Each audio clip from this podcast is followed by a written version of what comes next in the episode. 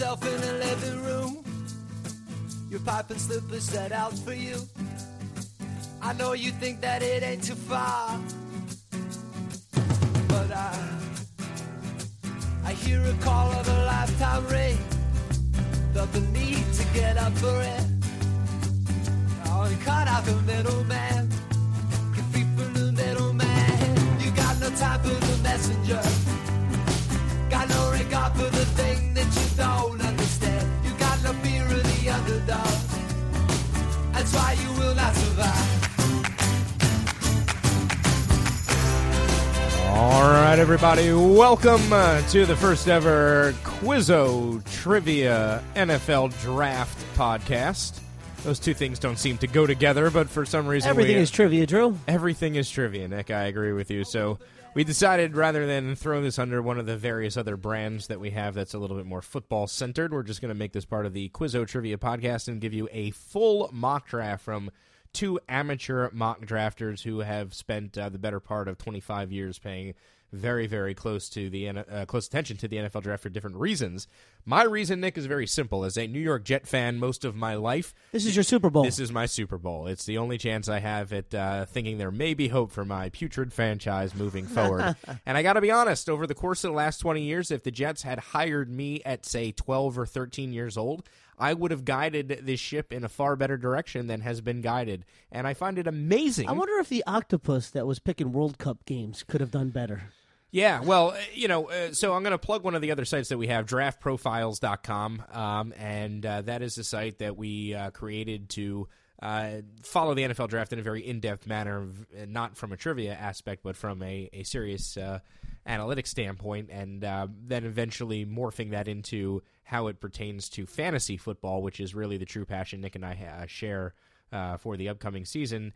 And, you know, in Draft Profiles, I wrote an article uh, called The Jones Theory. And my theory is there's a group of franchises that would have just been better suited drafting guys with the last name Jones. Every pick they had in every draft they had, they would have done better than they currently uh, would have from a franchise standpoint, both from historical standpoint and currently on their roster. They just should have drafted Jones, and they wouldn't even have had to worry about it. And this Remember draft, the year uh, our fantasy team was the Johnsons? Yes, of course. I mean, we we ended up with uh, Andre? Andre, Calvin, Chris, which was Calvin the, and Chris. Yeah, that was the- our top three picks. The pick that won us the league was probably Chris because that was his Chris. I think we were runner up in that league. Oh, but, okay, okay, yeah, but we, still a great We season. had a monster team, but yeah, we had the Johnsons. So the Johnsons theory might come in next year's uh, draft profiles article. I'm still I'm holding back Smith and Johnson for future for future uh, analysis, but this year it's all, the all Jones team, and there's nine Jones eligible players in the top 300 this year's draft. So uh, get you some Jones. Well, Drew, I'm Uh, far from a draft expert, and I don't uh, spend as much time on this um, as you do. But I'm going to do my best to uh, hang in there with you for uh, round one. I think I think you've put in your time, and there's certainly a lot of people out there that call themselves experts that really are not experts and don't know anything more than the layperson. Now, I've taken the last decade of my life to really trying to learn NFL on a uh, on a game basis, not on a fan basis, meaning. Uh, gap assignments, coverage schemes, things that are really the details of football that I don't think most people know or understand when they watch. And and the NFL has morphed uh, from a league standpoint over the course of the last couple of years. But when it all comes down to it, everything starts with the big uglies, and it starts with the offensive line and the blocking schemes that teams uh, employ and how those linemen block. Because every run, every pass, everything else uh, comes from that. So that's where you start. And uh, if you want to learn the game from an X's and O's standpoint, that's where you have to to get your feet wet, and uh, everything kind of comes from that. So I feel like I have a an understanding of the game that's at a deeper level than I've ever had in my life. But having said that, some of this really isn't um, uh, scientific. It is. Can you analyze? And this is really the point that I'm going to make. Can you analyze? If a player is going to stay motivated once you pay him millions of dollars to keep playing a game that is both violent and isn't dangerous, that the big question? no one has an answer to that. You could watch all the game film you want in the world, but unless you can get your hands wrapped around that Who was the number it- two pick out of Michigan State, the wide receiver?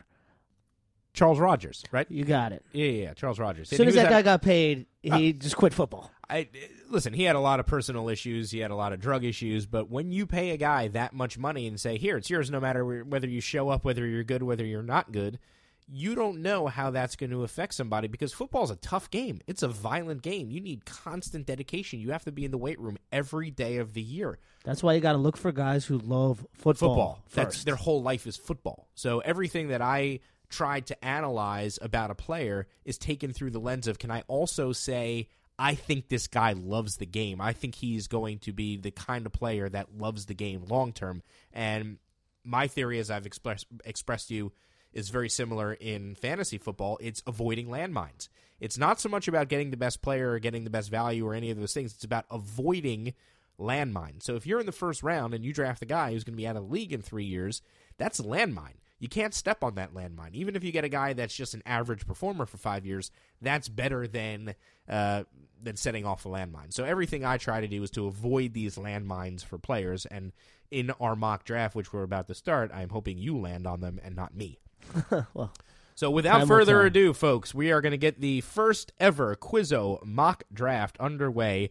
Nick and I are going to alternate picks. That's how this is going to work. This is going to be a no trades mock draft where uh, we would love to be doing uh, proje- projected trades and wheeling and dealing. There's just no time for that right now, and it's going to make things too confusing. So we're just going to go straight picks, and uh, we'll try to keep it to under a minute each uh, to make the pick, and then try to give you a little bit of an explanation as to why we did it, banter back and forth, and we'll try to roll through this within the next 30 minutes. So without further ado, the first pick of the 2017 Quizzo mock draft goes to the Cleveland Browns, and the GM Nick, you are selecting. All right. So I'm selecting first, and I'm going to throw a trivia question at you as I make this selection because it has to do with it. I like it. Now, I'm going to go at first what I would ask a general audience writing a Quizzo question. Then I'll see if you can go any deeper because I do consider you an expert on this. Two for 10, all three for 20. Name for me the last three defensive linemen drafted with the number one pick in the draft. Okay, so Jadeveon Clowney was the last defensive lineman drafted That's correct. with the number one overall 2014. pick in the draft. um, that was an easy one because then then it gets Yeah. then it gets ugly. Um, Two for 10, all three for 20. now, let's see, was he the number one pick? I think he was. Was Courtney Brown the number one pick in the NFL draft? So he falls under the umbrella. Okay, Courtney Brown back in 2000. yeah, long time ago. And uh, LaVar Arrington was the number two pick in the draft that year, and uh, Chris Samuels the number three pick. So Mm-hmm. giving you a little perspective on what I remember, but I, I certainly remember Courtney Brown. Right, so the Skins had pick two and three. right, And Courtney Brown out of Penn State. uh, yeah, defensive Went to the out of Penn Browns. State. Yep. Um, so they had the first two defensive picks selected. Bust. Arrington. Yeah, they were both busts. Arrington too. You know, Well, Arrington, more more so. Of, he just never lived up to the right. expectations of being Right. the number two overall pick, and people were basically saying he's Lawrence Taylor. Like, exactly. he's, he's going to be. Uh, he did Taylor. look like it. I mean, Yeah, he was it's- it's, unbelievable. uh, hard, hard to argue. I forget who his defensive coordinator was at Penn State, but oh God. All right. so you're missing one. Uh, You're missing um, one, Drew. so sometime, between 2000 sometime and between 2000 and 2014. Um, I'm going to assume it was more a pass rusher than it was like a, a defensive lineman. Uh, somebody that's like an edge guy. Eh. No, it's like a straight straight end. It's not coming right to me. You so know why it's a little tricky? Because this was an unexpected number one pick. Everybody thought that the number one pick was going to be Reggie Bush that year. Oh, and of course, it was Mario Williams. Mario Williams, Mario the Houston Williams. Yeah, Texans. well, I, I should have shocked the remembered that because Jadeveon Clowney, of course, number one to the Texans also. And, and a lot of times teams will fall into the trap of saying, well, we're not going to draft that guy because eight years earlier we drafted the same guy from the same school at the same position and it didn't work out, which is just pure stupidity.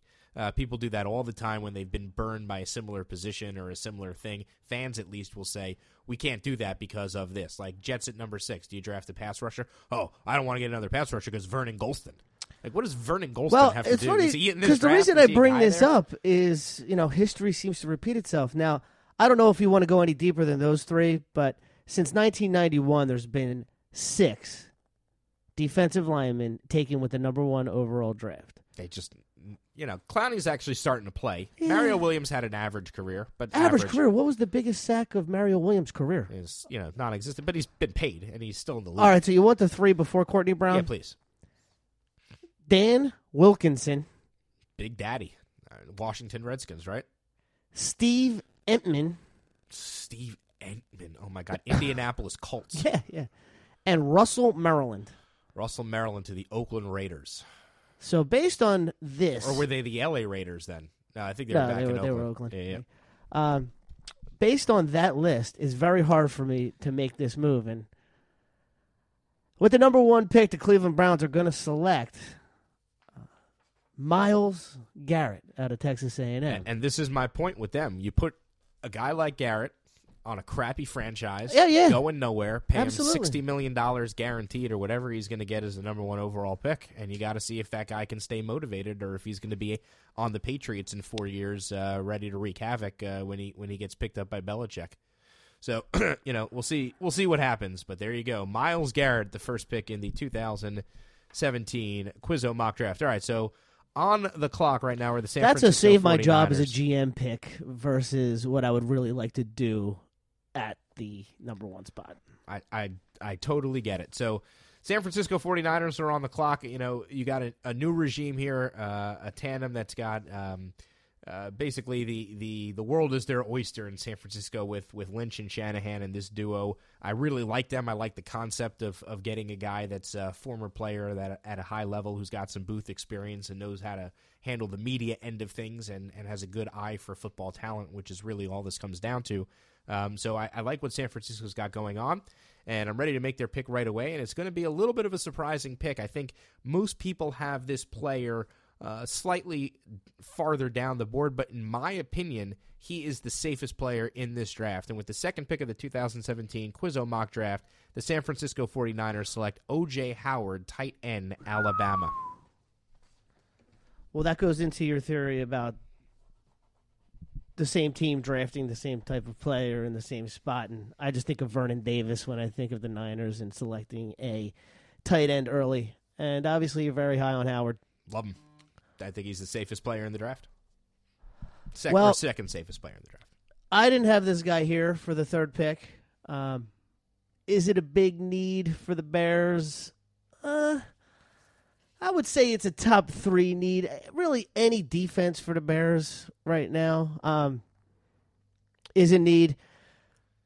Boy, they really could have used a quarterback, but since they gave all that money to Mike Glennon, and this year's crop of quarterbacks is not exactly nothing jumping out. Um, but if you're not going to take him at number two, I'm going to give Solomon Thomas to uh, the Bears to wreak havoc on my Packers for the next ten years. To- totally, totally reasonable pick. Totally reasonable pick. Okay, so uh, the Jacksonville Jaguars are on the clock, and this is an interesting team as well right now with a new regime, uh, sort of. Um, some old faces, uh, and then Tom Coughlin and uh, Doug Marrone. But Marrone, you know, has a. Uh, a decent history as a head coach uh, with the years he spent in Buffalo. We certainly know him for his days uh, rejuvenating the Syracuse University program back from uh, disgracefulness to mediocrity. So good for him. That landed him an NFL job somehow, and now he's a coach again. Uh, he quit a NFL job to go become an offensive line coach, and then work his way back up to a job. So we'll see if that pays off uh, for them. Um, but this is an interesting position here because. I think there's some guys that they would have thought about, and certainly uh, Solomon Thomas uh, is one of them. Uh, I think they they probably weren't going to consider O.J. Howard, um, but you never know. I mean, uh, getting Bortles that type of weapon. However, uh, building uh, on a very very strong defensive foundation that they have laid, and the Jacksonville Jaguars have a sneaky good defense. Believe it or not, folks, a sneaky good defense. Well, they've been drafting at the top of the draft uh, since their inception, right? for so basically for, basically forever and a day. they should have some talent. Uh, you, you would think. So I am going to add to this defense um, and to this uh, defensive line, and I'm going to take Jonathan Allen, the defensive tackle from Alabama, to the Jacksonville Jaguars, pick number four overall. All right. Well, that makes me happy, and the reason it does is because you didn't take the guy I wanted for Tennessee. So Tennessee is on the board, and what can I say about Tennessee? I haven't watched a lot of them in the last couple of years, but Marcus Mariota is a very exciting player. I think he's going to have a great pro career, and I think giving him a weapon in the backfield to make defenses have to think about will end up opening up more things for him in the passing game. I know Don't it they would have be two? Don't they have uh, two pretty good ones right now between Henry and uh, and Demarco Murray? well, yeah, that, that is true. I don't know where I don't know where you fit a running back. Yeah, in, you're right. in, in that mix. Uh, you know, especially with the I just see commitment this they guy just here, made. and I'm all right. So yeah, that's a good point. All right, well, I'll back out of that and go with. Uh, is this really? Yeah, I guess it's kind of a need. Uh, By the way, he's a I'll- guy I love. Th- th- As a player, I just see this guy as And as a caveat, career. He's I'm going to make the prediction that this pick, number five, gets traded. I think somebody comes up to take a QB in this spot ahead of the Jets, knowing that the Jets could be eyeing a QB here and that Tennessee is willing to trade down. So Cleveland at 12 Well, it's true. This will probably end up being the. Browns. Yes. but So, uh, we'll get to that when we get to it. Yep. All right, I I see this as being the spot to take Jamal Adams off the board. Then It's a beautiful pick. I mean, really, that's a guy that I think it he would can quarterback that defense. it would have made me really question the next pick that I make if he was still on the board in this spot. So the New York Jets are picking six. Uh, those of you who know me know that I am a Jets fan. It is as much a disease it is as it is being a fan. Uh, I wish truly that as a young child I somehow uh, was told what my future would be with this team, and I could just avoid them and go in a different direction. I even I even feel like I would have been fine being a Giant fan uh, because you know they've had a nice you know Oh my gosh, I- the Giants just- have won yeah. Super Bowls? But but I'm not. I'm Three a Jet fan, in a row? and that's just what happens when you root for a team as a kid. You can't get rid of them, and no matter how no matter how hard you try, every single year you keep coming back to the same group. well, I think there's an age of no going back.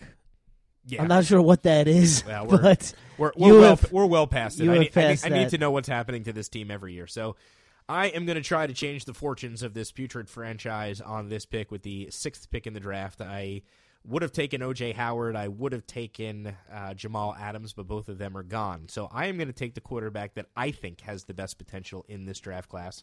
And with the sixth pick in the 2017 Quizzo mock draft, the New York Jets select Patrick Mahomes the second quarterback, Texas Tech University. don't you people have Mahomes? Don't you people have Mahomes?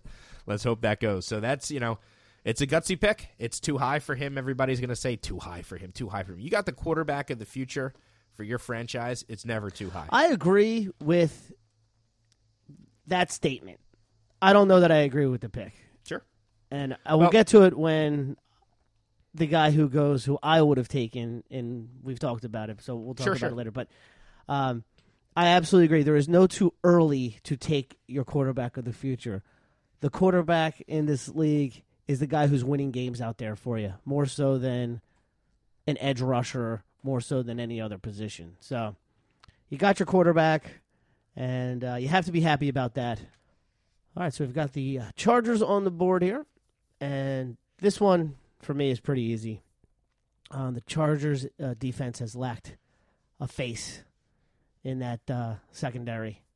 Malik Hooker from Ohio State, no brainer for me here with the Chargers. Makes total sense to me. All right, we're going to pick number eight uh, for the Carolina Panthers. Now, basically every mock that I've seen has the Carolina Panthers going running back. I got to tell you, I don't see that at all. Whether I, you know, first of all, I definitely don't see Leonard Fournette in that offensive scheme and what they try to do.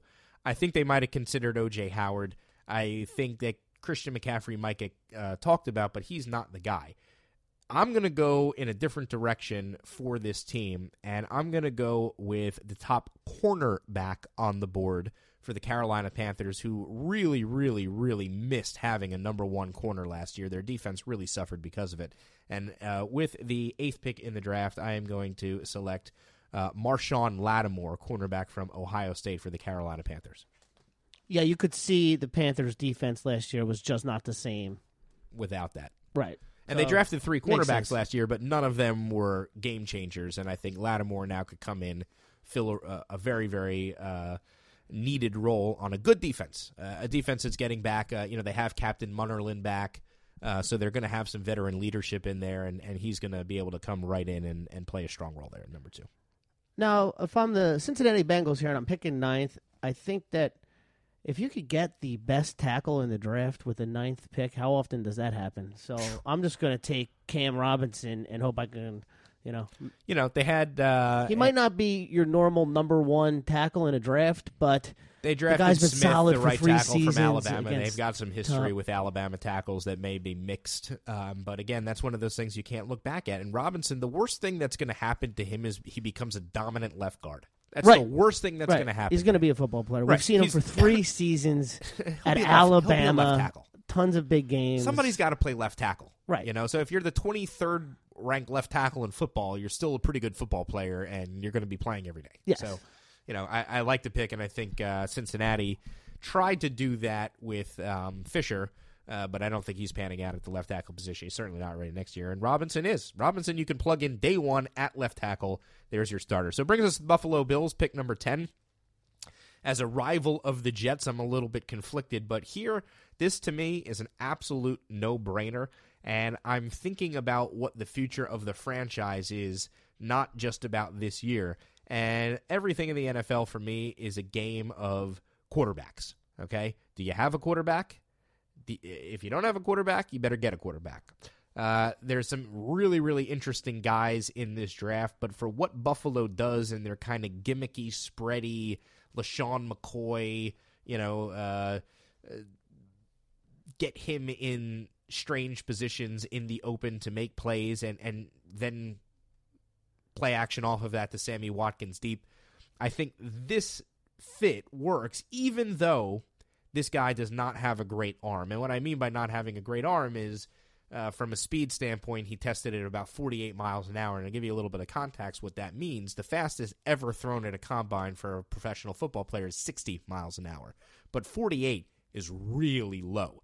So that means you don't get a lot of zip on the ball. And in a cold weather situation like Buffalo, seems like a little bit of a prerequisite. However, despite the fact that there's guys that people deem higher, I'm going to go with a guy who just wins, and I'm going to hope that he becomes the face of the franchise for the Buffalo Bills in the in the future, and that is Deshaun Watson. So with the 10th pick in the draft, the Buffalo Bills select Deshaun Watson, quarterback from Clemson.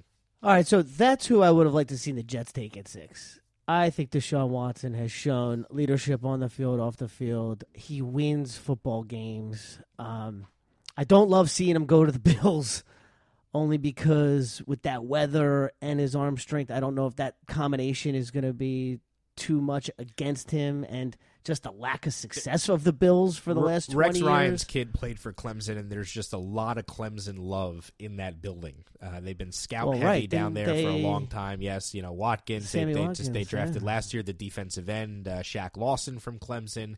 That is a Clems that that is an organization that has spent a lot of time at that program, and I think yeah, I remember seeing Rex Ryan at the Clemson games. it's a great situation for him because he doesn't have to play next year. You know, uh, they they've got a quarterback. They got a guy who's on a two year deal uh, that they can get rid of after one year. So I think that's a good situation for him, and I think it's a better fit for that uh, team, even though that arm strength is a concern because they run a gimmicky offense, and it's not about uh, huge vertical. And honestly, Watson may not have a, a very um, fast arm in terms of like how fast the ball comes out, but his deep throws have been historically pretty decent. He's got some guys that have made their living off of deep throws, so uh, you know he he's gotten the ball down. Yeah, I mean, any anytime a quarterback can go up against Nick Saban's Alabama team on the biggest stage in the game well, that's and really all you need to say right there. you know, and that, that last pass was all him. So. All right, so you're up, Nick. This is a tough spot. Uh, the toughest one I've had to pick from yet, I would say. Um, the Saints obviously need to address their defense, and I think they have something like the first, uh, or they have three picks in the first 42 or something like that. I saw, so they should be able to do it here. Um, Drew Brees not getting any younger, but hasn't showed much slowdown. So I don't think it's time to draft the heir apparent here. Really, what I would do if I was the Saints, I would take the best defender on the board, even though cornerback is their biggest need. If there was somebody else to be had, it's a deep quarterback draft, cornerback draft. I, I don't see anybody else, though, better than Marlon Humphrey for them in this spot. I, I don't necessarily love this pick, but, you know, his old man was a pro, and I love that.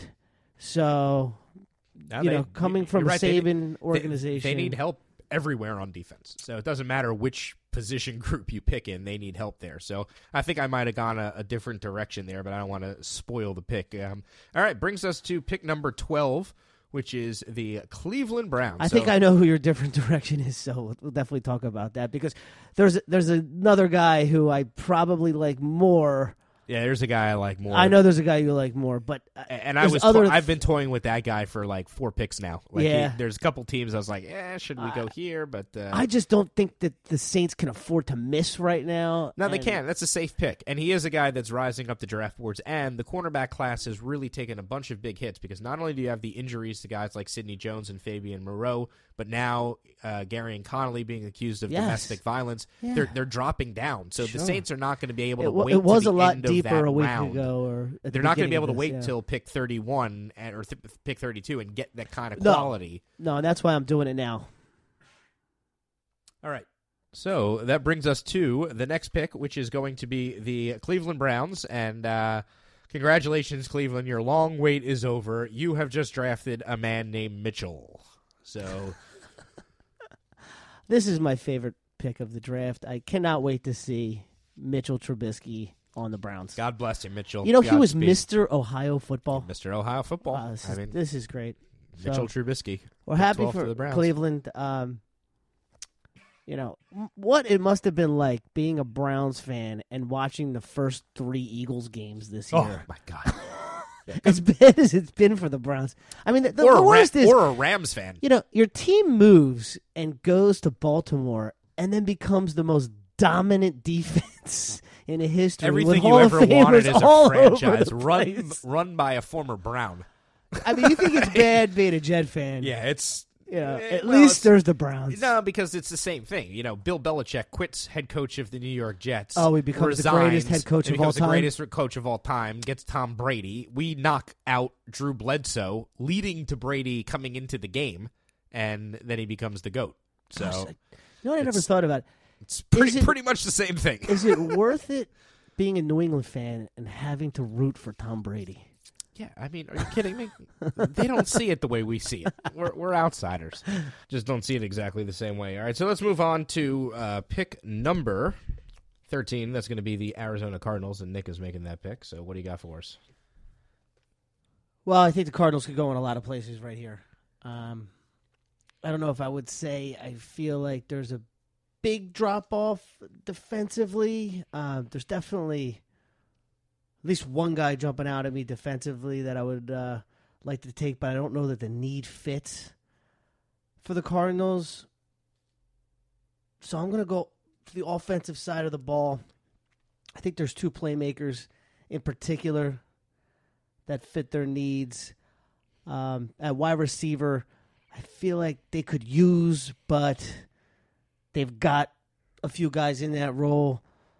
But really, at tight end, I think they seem uh, in need. So we'll take David Njoku And Joku. and Joku David and Joku from the University of Miami. from the U, Who have no history of producing tight ends that are NFL uh, quality. so, or just the opposite. yes, right. Uh, of course, that's my sarcasm. No, the, the, the U obviously has done good. They, uh, on hard times, but Njoku has uh, tremendous physical traits, tremendous physical traits. One of those guys that I think I worry about football desire. Uh, I see a lot of guys with great phys- physical traits, and then the the rigors of the game. Will this guy get down and dirty? Will he block? Will he be an inline blocker? Well, no, I don't know that he will. I And, think he's more of a pass catching. it it screams player. it screams to me of Eric Ebron and the difference between Ebron and Njoku right now, at least I as I see it, is can the guy stay healthy? Uh, Ebron's injured constantly, so he's got all the talent in the world, and he's got that type of massive frame, big uh, wingspan, uh, everything that you could like. Uh, and I do think Arizona here would have looked for a quarterback, but the top three guys are now all off the board. And I think this is a, a little bit of a reach for a guy like Kizer at this point. So Arizona might reload and start looking at uh, round two and, and a possible move up uh, to the end of round one to get a quarterback of the future, a guy like Davis Webb potentially, or moving back up for Kizer. Uh, Yeah, who knows? Webb could be wanted to there in the second round. Yeah, if there there, there are some interesting late round QB prospects. I you know, it's hard to tell who I think is going to be uh, great out of that group, but guys like Nathan Peterman might be adequate. Maybe like an Alex Smith type, uh, and and be a uh, average guy. There's actually a um, uh, a Penn guy. Uh, who's an Ivy League guy who I think has a shot to be sort of a Ryan Fitzpatrick y type guy. A guy who's going to be drafted maybe seventh round and will just be one of those guys that plays a really long time because of uh, what we talked about, I think, in the other podcast, sort of the association that he's just smart because he's a he's a you know Yeah, well, we could bring a little Quizzo into this. Um, and I don't have the answer in front of me, but true or false? see if I can Ryan Fitzpatrick had the highest Wonderlic score. It's true. He had a 48. He had the Yeah. highest Wonderlic score Out of a possible 50, is that Yes. right? Hi- highest Wonderlic score of all time, and he says that basically everybody starts every interview they have with him asking him about the Wonderlic. What do you think about the Wonderlic? I think it's nonsense. I think it doesn't tell you anything about how you can read a defense, and like it may tell you how like world smart somebody is, or figuring stuff out, or how they analyze. So you don't look to it at all? I didn't say I don't look to it at all. I said it's and I'm talking just for quarterbacks. So let's uh, okay. So eliminate the rest of the if we're only talking about quarterbacks, as long as my guy is in the average, in the middle, So what are we talking? 25? Is that the middle? yeah, somewhere in the twenty-five to thirty range is is totally adequate. If you're really far below, or So like Jeff George, who had the world's greatest arm right, coming out of college, his 10. You, You that still would be- taking him number one overall? No way. That's an immediate red flag to me that the guy doesn't have what it takes upstairs. What did Vince Young get? A six. Right. You know, it's it's those that, and you feel bad. You don't want to like stereotype somebody and say like, oh, they don't have the. Well, I and, mean, if and they may not have. They also may not have been paying attention that day. They may not have taken it seriously. They may have just filled out random answers. You don't know what goes th- through somebody's head, and it may just be entitlement uh, that led them to that score, as opposed to uh, truly not being smart enough to handle stuff. I'm sure there's guys that have had very average Wonderlic scores that have turned out to be great quarterbacks. So I don't, I don't know that the correlation's there, but I want my guy to not be an outlier. Well, if you think of the guys that are doing well right now in the league, we can check out their Wonderlic scores and see. I'm Yeah. sure. Uh, I think Rodgers was in the 35, 36 Sure. range. Uh, I would say, look, the quarterback position. But is, when you interview a quarterback before you draft him, don't you think you'd be able to tell just talking football with the guy? Immediately, more so than on a standardized test? immediately, it's it, if if you can speak to a quarterback and ask him about every single every single wide receiver route and what type of coverages he's going to face depending on the route tree that the guy is going to run and what he's going to be looking for in those particular situations and then concepts. Uh, you know concepts are so key. They're always trying to uh, set the groundwork for things you do further on in the game so it's not just about uh, one play in a bubble. It's about okay, we're going to run this deviation four separate times, and we're hoping on the fourth time we're going to see a look that tells us he's going to react the same way he did the first three, and that's when we're going to shoot for a different combination. So those types of things go into game planning the entire time. So they may run the same play, same look three times in a row, hoping that that corner and that safety say, okay, this is what they're going to run, this is what they're going to run. But the fourth time, the plan is to deviate from that and read that coverage. And you have to have a quarterback sharp enough to know those things, and you also have to have a quarterback uh, uh, sharp enough to know cadence, uh, not only cadence but also um, the terminology that goes into the simple calling of a play. Because when you call a play as a quarterback, you line up every guy on that line, every wide receiver their route, every running back their route with what you spit out of your mouth in the huddle. So, you know, your 11 word sentence that doesn't make any sense to the average person, you know, blue delta pig, 48 shuffle, uh, you know, red white counter on three.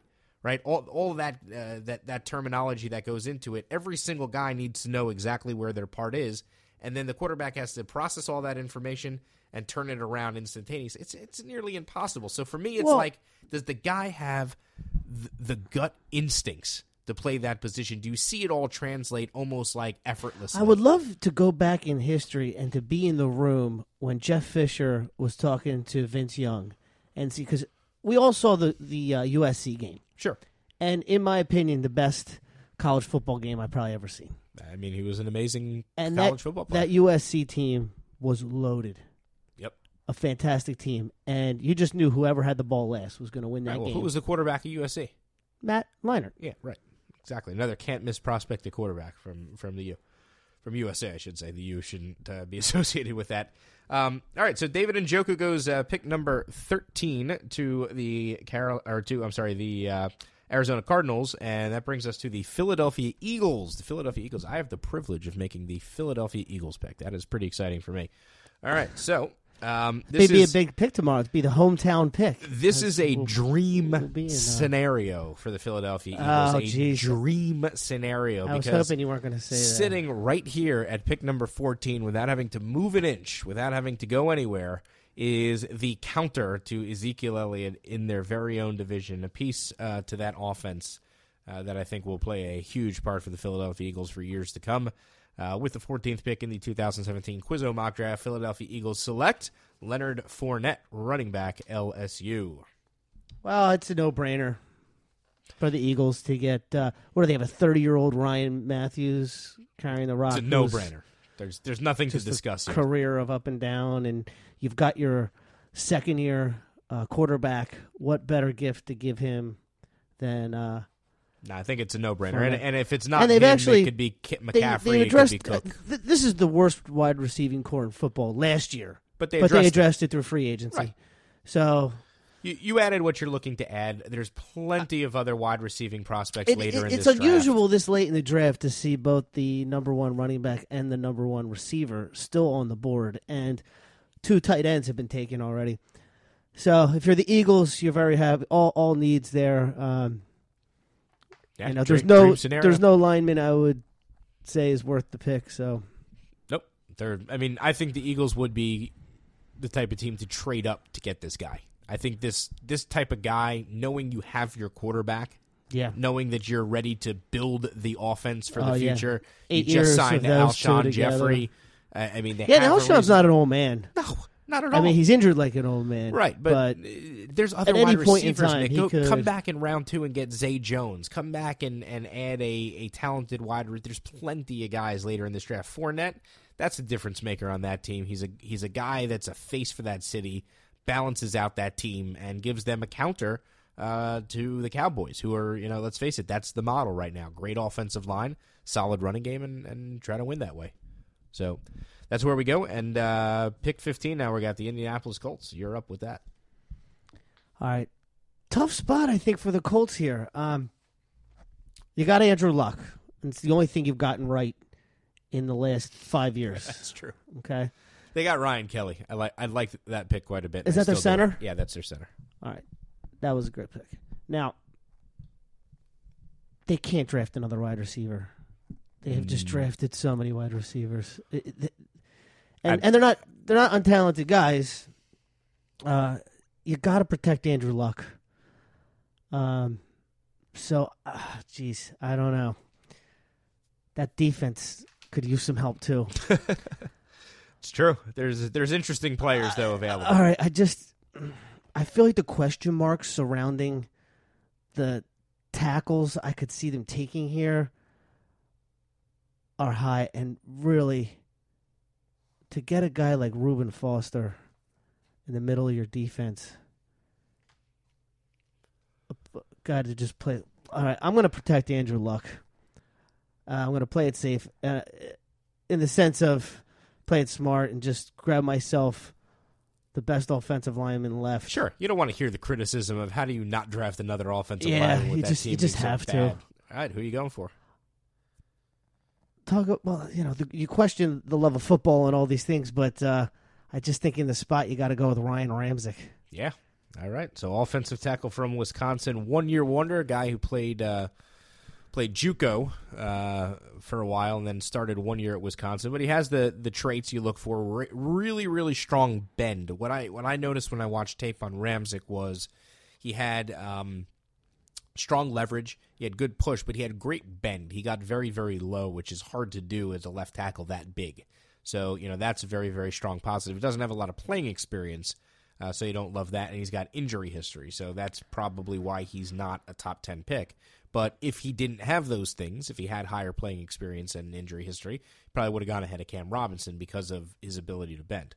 So interesting pick there, but a good one. I don't think you can criticize it because if you get a guy who's going to be a left tackle or at worst a right tackle on your putrid offensive line when you have a franchise quarterback, Well, the thing that they should have done is years ago address the line. yeah, but they started. Defected, So we're this far into so Luck's now you have two years in a row. Yeah. where the offensive line has got two first round picks and you build from there. So I, I think that's a solid pick and it, it's a good spot for him. Um, you know, I personally think that Feeney, the Indiana guard, is the best offensive lineman in this draft. That's my personal opinion above everybody else. Um, but it's hard to justify taking a guard over a potential starting left tackle. I think if you went Forrest Lamp here, who's the safer play at guard, then I would have said I like Feeney more than Lamp because Lamp is a tackle converting to guard, and Feeney just knows how to play guard. Well, I like both of those guys. I Yep. just don't like them at 15. There, well, there you go.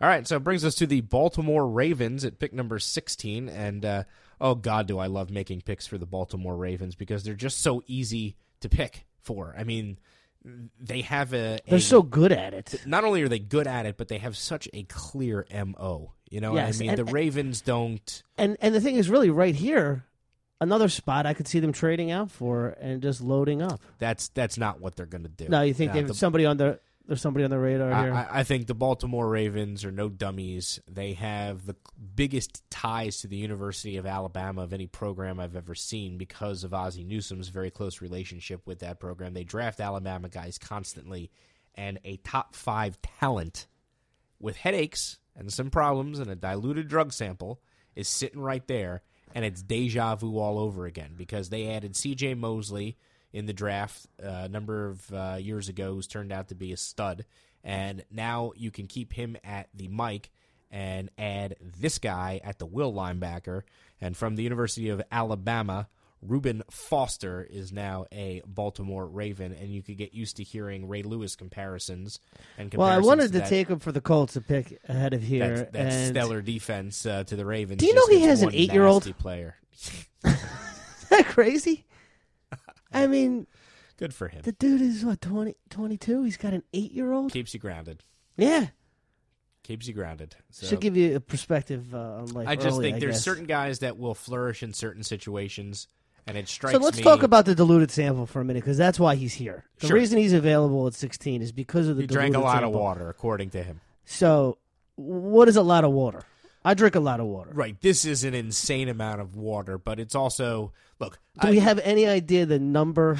let, us not speculate. I, I think honestly, we know what the situation. So he didn't test these. positive. Is it is it for smoking weed or is it He something worse? He didn't test positive, and neither did Peppers. Peppers did not test positive, but they both test positive for the diluted sample. And which means they drank a lot of water before right, they. that means there wasn't enough substance in the urine beyond water to identify a positive or negative test. Okay, so they, All right. So what they, does the NFL make a year? And we can't retest a guy. It's it's it's all such a joke. I honestly I don't want to spend this podcast All right. doing that, uh, talking. Well, I think it's just to- an important topic because is, it I'm hearing and these diluted samples. I don't know what that means, and am I passing on Jabril Peppers next because the guy drank too much water because his history of cramping. He didn't feel you, apparently you he was have the to weather. believe the player. Who do I believe? You have to believe the player that they weren't trying to cover up a nefarious uh, test. That's I mean that's as simple as that. You have to believe that the player was legitimately overhydrating.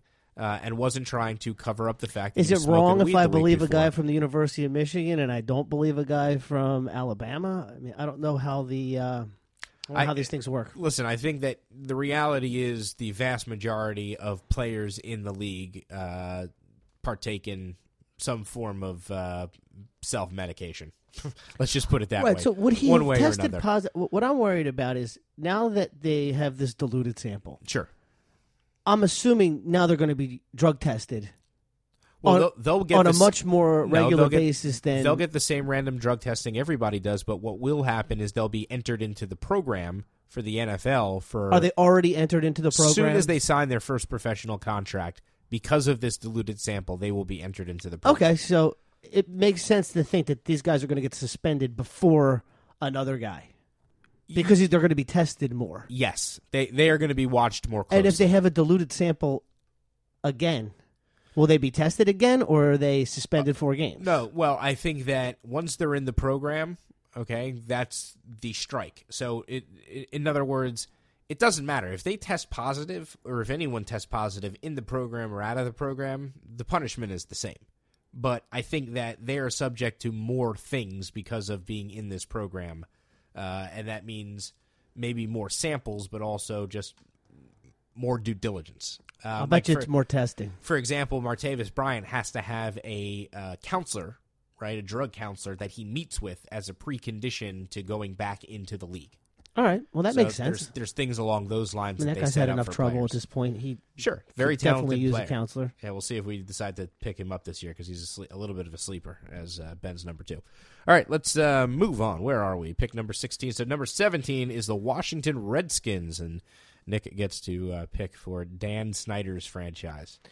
Got Boy, it. trying to figure out what's going on in Dan Snyder's franchise's mind. Good luck. I, I really don't have any idea what this team. They actually got a quarterback to get them to the playoffs, and then some reason they didn't seems like extend the, them. it seems like the team that then- likes their franchise quarterback the least in sports is the Washington Redskins. They Right. finally got one, Yeah. and they're just like, he's not really a franchise franchise. well, he's not a top ten. He's like a top twelve. Okay, but we thought the same thing about Matt Ryan last year, and He could have was a able top to ten improve. season. He could have a top ten season. That's how you got to look And at there's it. nothing really. He's an Andy Dalton. He's he's he's one of those sure, perpetual. but you don't see of the Bengals bad talking Andy Dalton. They, they If I'm a Jet fan him. right now and the Bengals called me up and said, "Hey, we'll send you Dalton. We want Richardson, the number six, and your number one next year."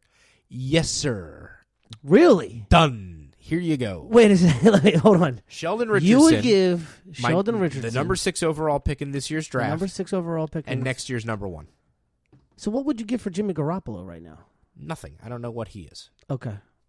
I would take the unproven Garoppolo over the I know what I get in the playoffs. Andy Small Dalton, who's had a ton of talent around him. I mean, He, he maybe does have the a best talented receiver team. in the he league does over have the a last talented five or team, six but the guy years. wins more than he loses. He's he's a he's a very it, he does kind of scare me as like a Neil O'Donnell. Like if the Jets did that, it's sort of like Neil O'Donnell part two. Like I, I almost as a Jet fan just want to wait for that guy, the Andrew Luck. Like just let him come, and then the whole fortune of the franchise will change.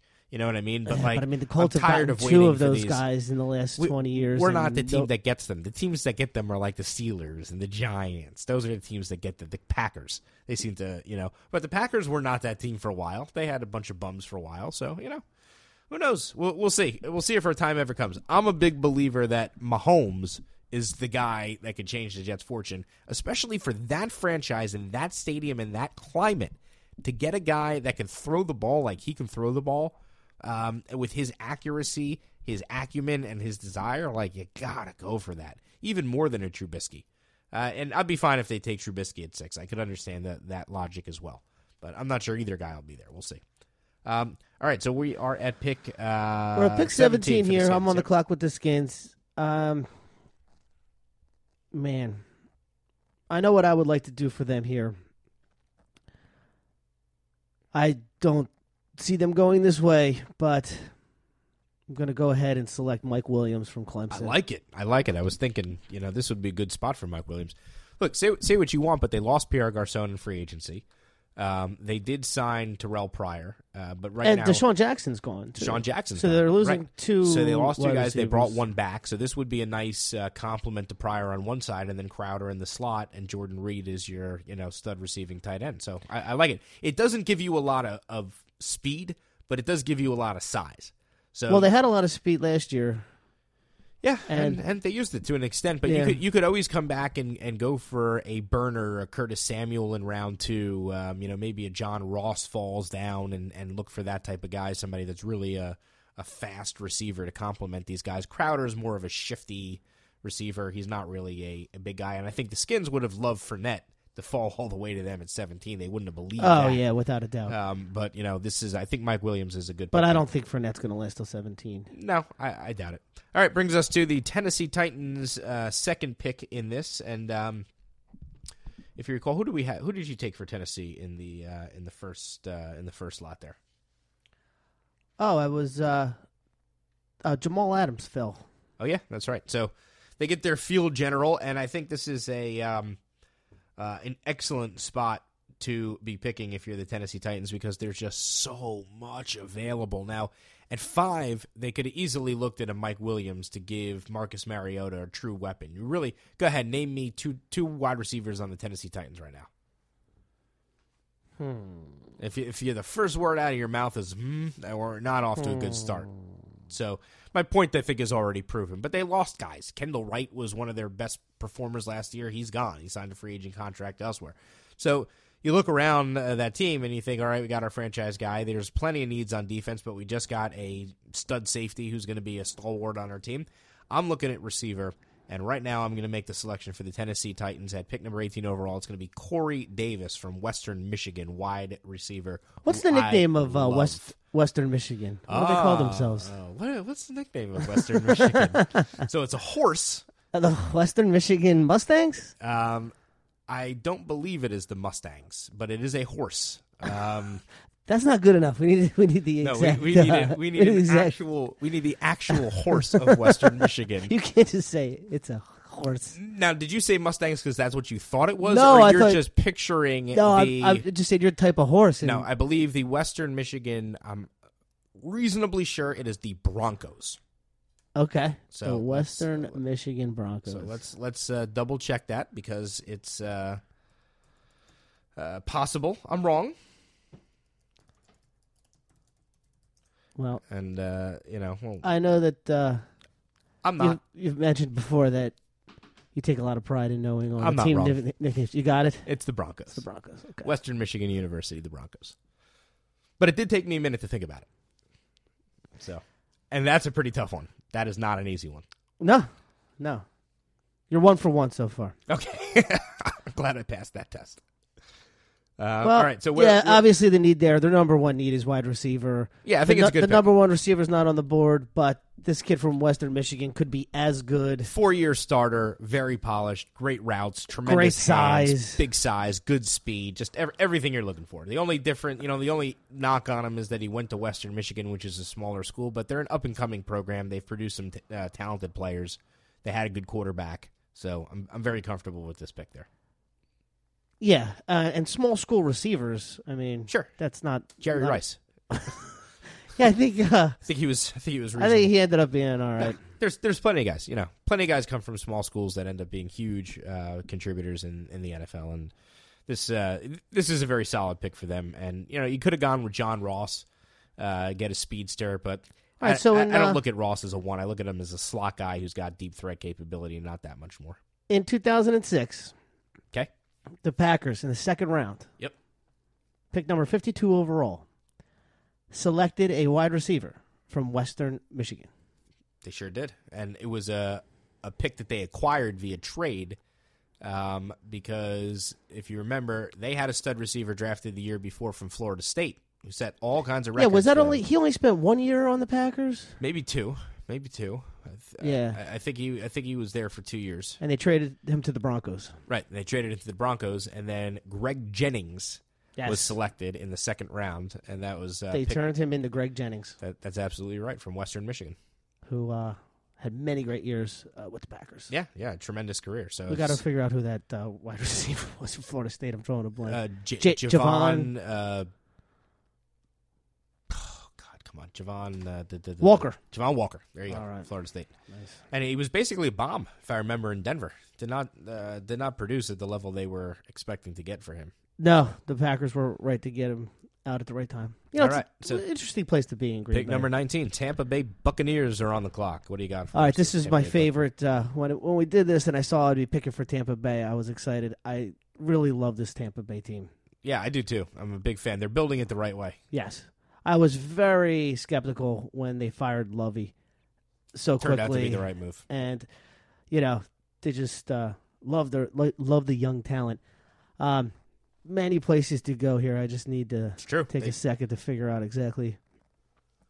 You know, as I see it right here, there's really only like one offensive playmaker that I see as being a fit and uh, something that they've dealt with. Oh man, last year, how many running backs did they go through? Jeez. Myriad. All right, we're going to take Dalvin Cook from Florida State. I love it. Just makes Stay in perfect Florida. sense. Just makes perfect sense. Didn't I he mean, play with uh, eh, Winston There's no question for a And year a while ago? right, So he- there's he- probably some some love there. He's he's the perfect fit for that team for everything that they do. He's just he's a very very good fit for that team. And He can uh, catch the ball out of the back. yeah, there's a little concern about keeping him in Florida. He's got some off the field issues, supposedly, you know, some background stuff, and he comes from you know checkered stuff uh, in the past, and there's a little bit of a concern about bringing him back to Tampa and keeping him that close to home. But I think Winston is a role model, and and uh, they do a decent job in Tampa Bay at least. Uh, uh, keeping things under control there. So I love that pick. I think he fits what they do. He's a Florida kid. He's certainly going to be happy and uh, you know playing a maximum.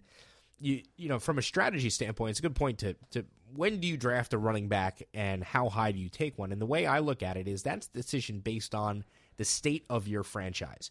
When you have your franchise quarterback, when all of those pieces are already in place and you're starting to make a push, that's when you go get a premier running back. You don't do it the other way around when you don't have a franchise quarterback because their light their shelf life is so short at peak level. You don't waste it. Right. So for you're still example, like, rebuilding around them. right Like the now Jets, at pick six, it's not the time for the Jets to to, select Fournette. Leonard Fournette right, it would be a terrible pick. Because you can't win in today's NFL on the back of one runner. right, he's going to be two or three years with a very average quarterback situation. It's it's now, if you look at Dallas, now they hit gold with Dak Prescott, Prescott. and nobody expected it. But Tony Romo was a very serviceable quarterback, if Uh, not a top more than eight, serviceable. seven guy. People, I think, were clamoring. So what him. did they do? They thought they could three years ago. They started to rebuild their Oh, line. line. They already had Dez Bryant. That's when you add Ezekiel Elliott, and I do think that the Cowboys with Romo this year, a healthy Romo, win as many games as they did with Dak. Oh, I, I think that Romo would definitely have been able to perform behind that line. Whether he can stay healthy is the better Well, question. sure, So, and that's know, why Dak is. Your and, and we'll see because everybody's very high now. on Dak, but I worry that he's going to regress significantly this year, and you're going to see a different. Well, I worry that he would regress if you lose that line and you lose Well, that running back. yeah, but if they certainly. play it the way they did this year, Sure, uh, it's, it remains to be seen. But still, he made very, very smart, sound decisions. They didn't ask him to do a lot. They did a lot of rollouts. Teams are going to be able to scheme against that this year and defend against it. They're going to stack the line. They're going to make him beat them deep and quick. And, Yes, and- I mean, how many games did they, did they win? Fourteen games last year. Yeah, it's uh, So they'll win twelve this year, maybe something maybe like eleven. that. You know, but Yeah. but and maybe I- the NFC East. they still need to focus on defense, and they're uh, an overall excellent team. So, okay, brings us to pick number 20, the Denver Broncos, and I get to make this pick for the Denver Broncos. And this is, you know, uh, really, really very interesting when you look at what kind of uh, team Denver has put together. Historically, it's been a defensive uh, oriented team, but now I think the uh, the onus is on them to improve the offense because the offense was really a uh, a strangle on them last year. Uh, you, you're you're working into very very young quarterbacks. You're coming out of the Peyton Man- uh, Manning legacy time period. Their running game was weak. Their offensive line was weak. So I think you're looking at a partial rebuild of that entire offense. So I'm going to start in that process by addressing a big ugly, and I think it's a guy that just feels like a Denver Bronco to me. And uh, I wish he played running back so uh, uh, I could yell this. um, but uh, you know, it it comes down to uh, loyalties, right? Because you got two options here for the Broncos. You have the nostalgic feel good pick, right? Hey, this guy played and his kid's available and he's a good player and he could go on he could do all kinds of things for our team.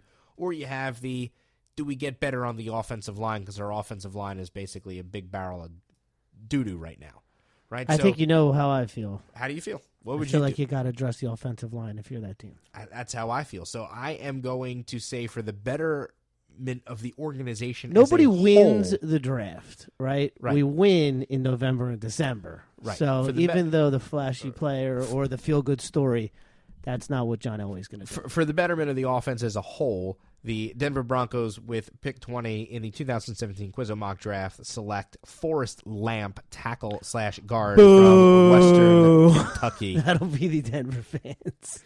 Now they Yeah, want, and you can't blame want, them for what- they this want kid- McCaffrey. you know, Yeah, they want he- McCaffrey. Yeah, I understand just that. a five star guy. They just gave and- Anderson all that money. I don't him. believe Elway. Anderson was an undrafted free agent. Look what they turned him into. I don't believe John Elway is a draft a a uh, running back who's going to come in with all these expectations because of how good his dad was and all that other stuff and all the comparisons and all that.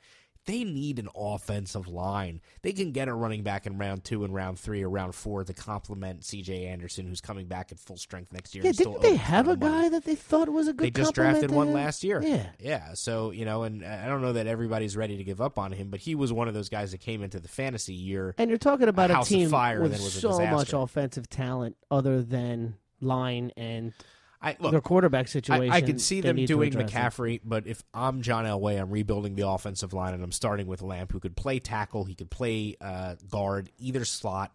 You could probably play the guy at all five positions in a pinch if you needed to, but he's going to be a 10 year starter. He's a nasty player. He looks like a Denver Bronco. I wish he was a running back so I could say run, Forrest, run, but maybe if he recovers a fumble one day, that'll that'll happen.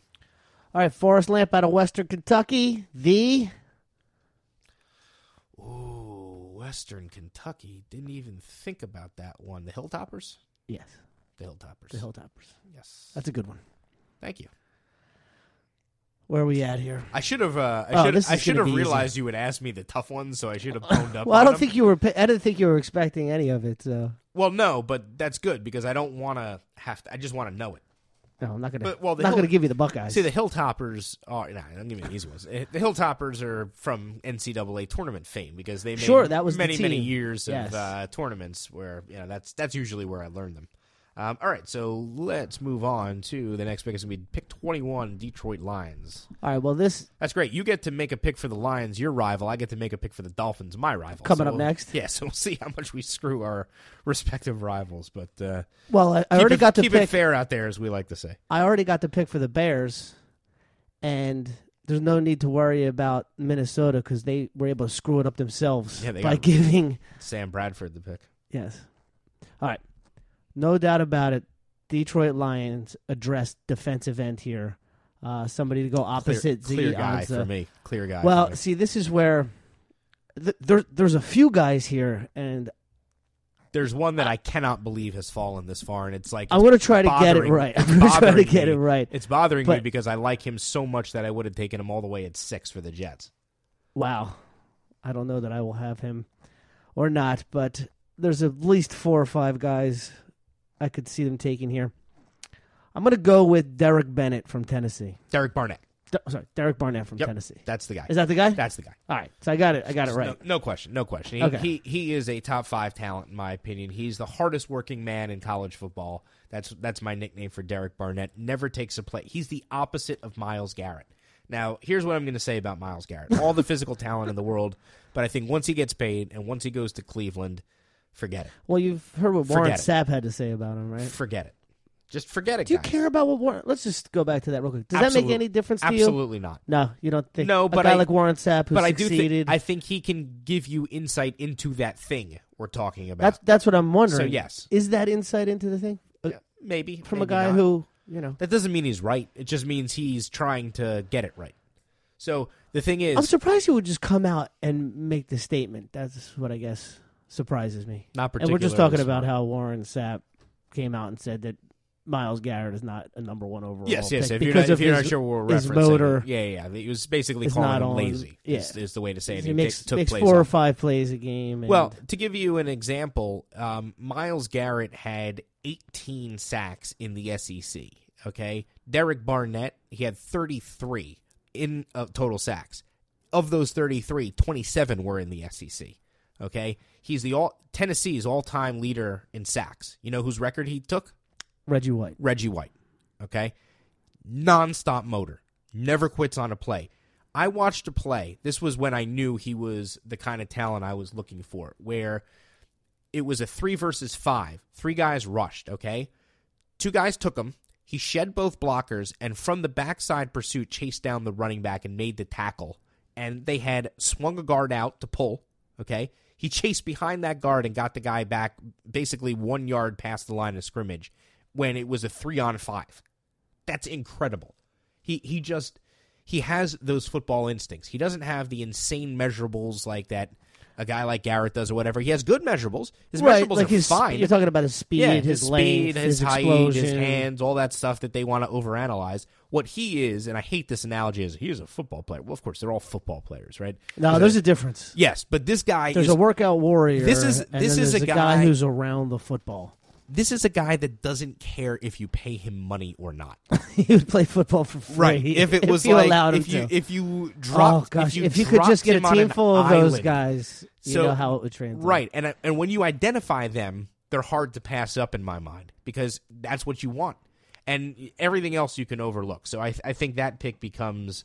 Uh, just a tremendous pick for the Lions. It'll never happen. It'll never happen. He'll never It'll get all never last. there. 21. Yeah, there was a lot of stuff that happened in our mock draft. Well, uh, it's a premier position, gonna, you yeah, know, and- factor in.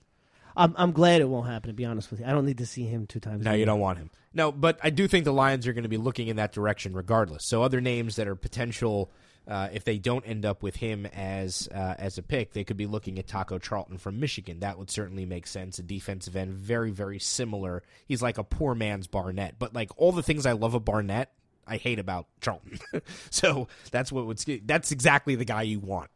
Right, like right. you know, he's got that talent, but he doesn't have that drive. He takes constant plays off. He's not one of those worker bee types. So, um, you know, all right, uh, brings us to the Miami Dolphins at pick number 22 as we're moving on here. And I think this is actually an easy, easy, easy pick for me to make, too. Um, and I'm not trying to be, uh, you know, uh, disloyal to the Dolphins. I think if I were the GM uh, of the Dolphins, this is exactly what I would do, and I wouldn't even think twice about it based on how this board has fallen.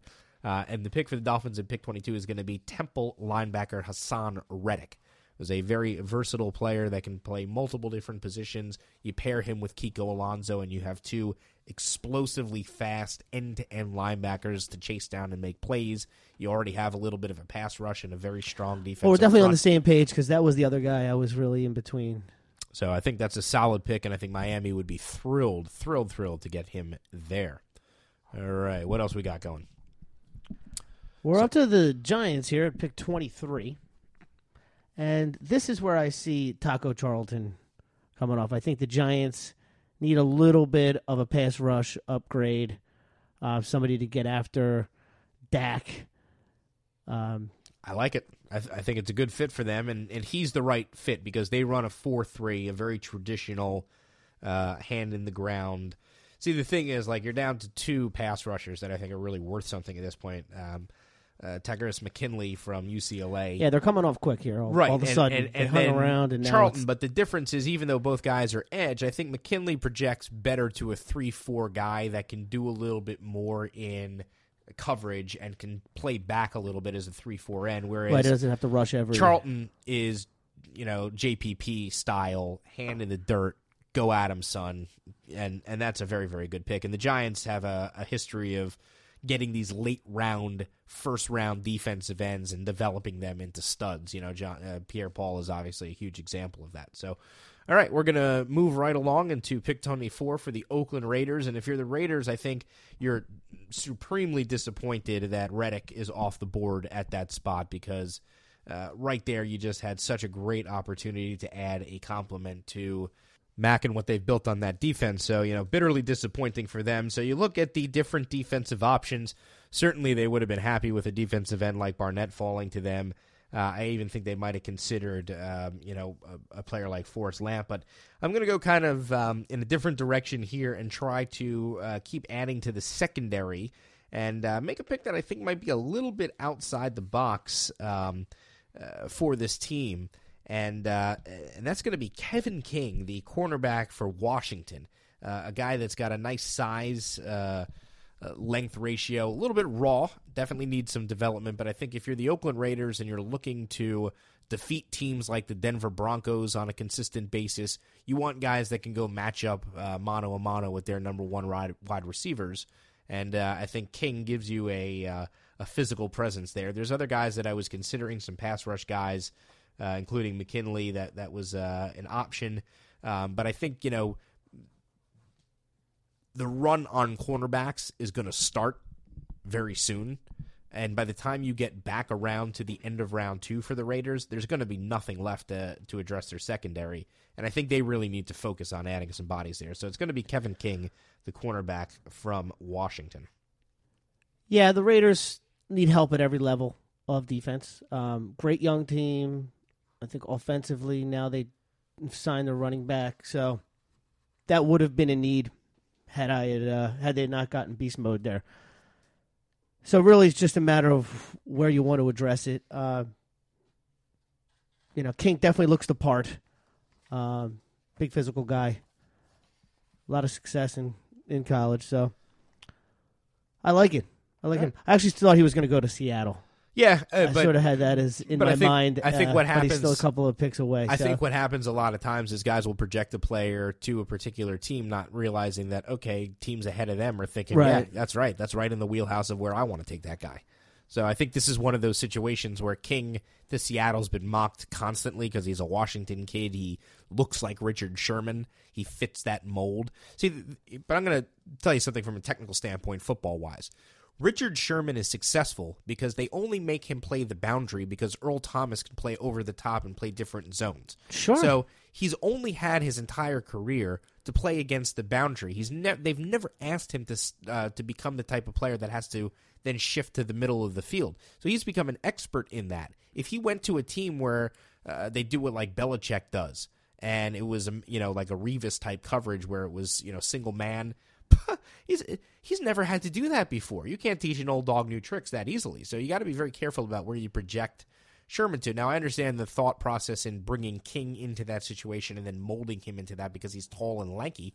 But like he has range, so I think he can play the middle of the field, um, and, and you can use him in different schemes. So I don't think a team uh, that's looking at, at picking him up like the Raiders, who don't play necessarily. Although I'll tell you what, the Raiders scheme and the Seattle scheme are very very similar. Ken Norton Jr. If you, if you remember, is the uh, Raiders defensive coordinator. He was in Seattle under Pete Carroll, so they do run very similar concepts. So I can see that that type of overlap. yeah, he's definitely trying trying to build his defense much like the Seahawks. Yep. So we got uh, pick twenty five, Houston Texans, and Nick's gonna make that pick. All right, so the the Texans here, I look at this team. Their team, their defense is great, um, one of the best in the league. Boy, they've got talent at receiver. They've got a great young running back. The offensive line, eh, but I just the thing they're missing. You know, when Tony Romo before he retired, I thought he was going to end up in, in, in Houston. Sure, I And- think everybody did. and I thought that that was going to be the team to challenge the Patriots. I'm not saying that this guy is anywhere near going to do that, but I, I think at this point you have to just take the quarterback, the best available quarterback to you, and I would go with DeShone Kizer at this point. Yeah, I mean, I think you know Bill O'Brien definitely has some some ties to Notre Dame as a program uh, through connections, not directly, but there there are some uh, some things, and and I think from a physical standpoint, Kizer does the things. O'Brien is a traditional guy. He he wants your QB to be able to make a lot of line of scrimmage reads. Uh, to be able to do a lot of things that are on an advanced level, and Kizer has the brain to handle those uh, those types of things. So he's the problem that you have as the Texans is you've got a win now team ready to compete, and you're going into next season with Tom Savage and DeShone Kizer as your quarterbacks. Sure. So I think that's a really, really problematic situation. If ideally, if you were Houston, Well, Tom Savage will be the starter. I you know But- honestly, I know this sounds crazy, but I would reach out to Jay Cutler. I, I would I would Oh, draft I would- Kizer. I would draft Kizer, I but I would reach out to Cutler and say, look, Kizer, you're going to redshirt. You're not going to see the field this year. Not going to sniff football this year. You're just going to be built from the ground up. Savage, you're going to be our backup. Cutler, God bless you. We'll give you a one year deal, a prove it deal. You know, maybe you can get a rejuvenated career going here for a couple of years, and we got a win now team. Yeah, I mean, if you think about it, offensive Cutler line. rejuvenated himself when he went to Chicago. I think he wears people out. Yeah, but I But think he you might- still have a couple of decent years. Yeah, I don't and they think got a good team. You know, I don't they, think they got some players. shot physically. I think he just wears won't out. have to play in cold weather. You know, there, there's a lot to like about that uh, that fit. Chuck it up to DeAndre Hopkins and I'm hand it off to Lamar Miller. That's what I'm saying. I You got like the Notre offensive Dame- line. I like the Notre Dame receiver they have. Yeah, yeah, yeah. He's, end, he's so- fast. He's got a you know Cutler's got a big arm. I, I think it just makes sense, and I think this pairing would make sense too because you've protected yourself long term and short term. You're giving yourself a shot to win now. Maybe not the best shot to win now, but the best shot you have to win now. I, I uh, could easily see them going offensive line here, Sure. but I think the risk reward if you I like it. are able to nail a, a I like it. potential starting quarterback. All right, so it does bring us to the Seattle Seahawks at pick 26, and, and they are a team that, in my opinion, is in desperate need of offensive line help. And sure enough, uh, there is a beautiful offensive lineman sitting right there for the Seattle Seahawks, who I think fits into what they do so perfectly. Uh, can play multiple positions on the line. Is an older guy, so he's ready to start right now. Went on a Mormon mission for multiple years, so he's 25 entering uh, football, or 24, but he's going to turn 25 in the middle of the first season, and uh, could probably, you know, get by as an adequate left tackle. I don't think he's going to be a stud left tackle ever, but I think he could be an adequate NFL left tackle. And if you looked at Seattle and what their offensive line produced last year, an adequate left tackle would be a good place to start. So we are going to draft from the University of Utah, the Utes, don't even ask me, uh, Garett Bolles, tackle, who has a bowl haircut, by the way. If you look at his picture, it's like one of those very, very bold Garett Bolles Garrett haircut. Bolles haircut. Yep. So that's going to be. Yeah, that's the pick there. I mean, best offensive lineman on the board for Seattle, right? It's a no-brainer. He Yeah. could play every position on the offensive line except center. So you could throw him to right, throw him to guard.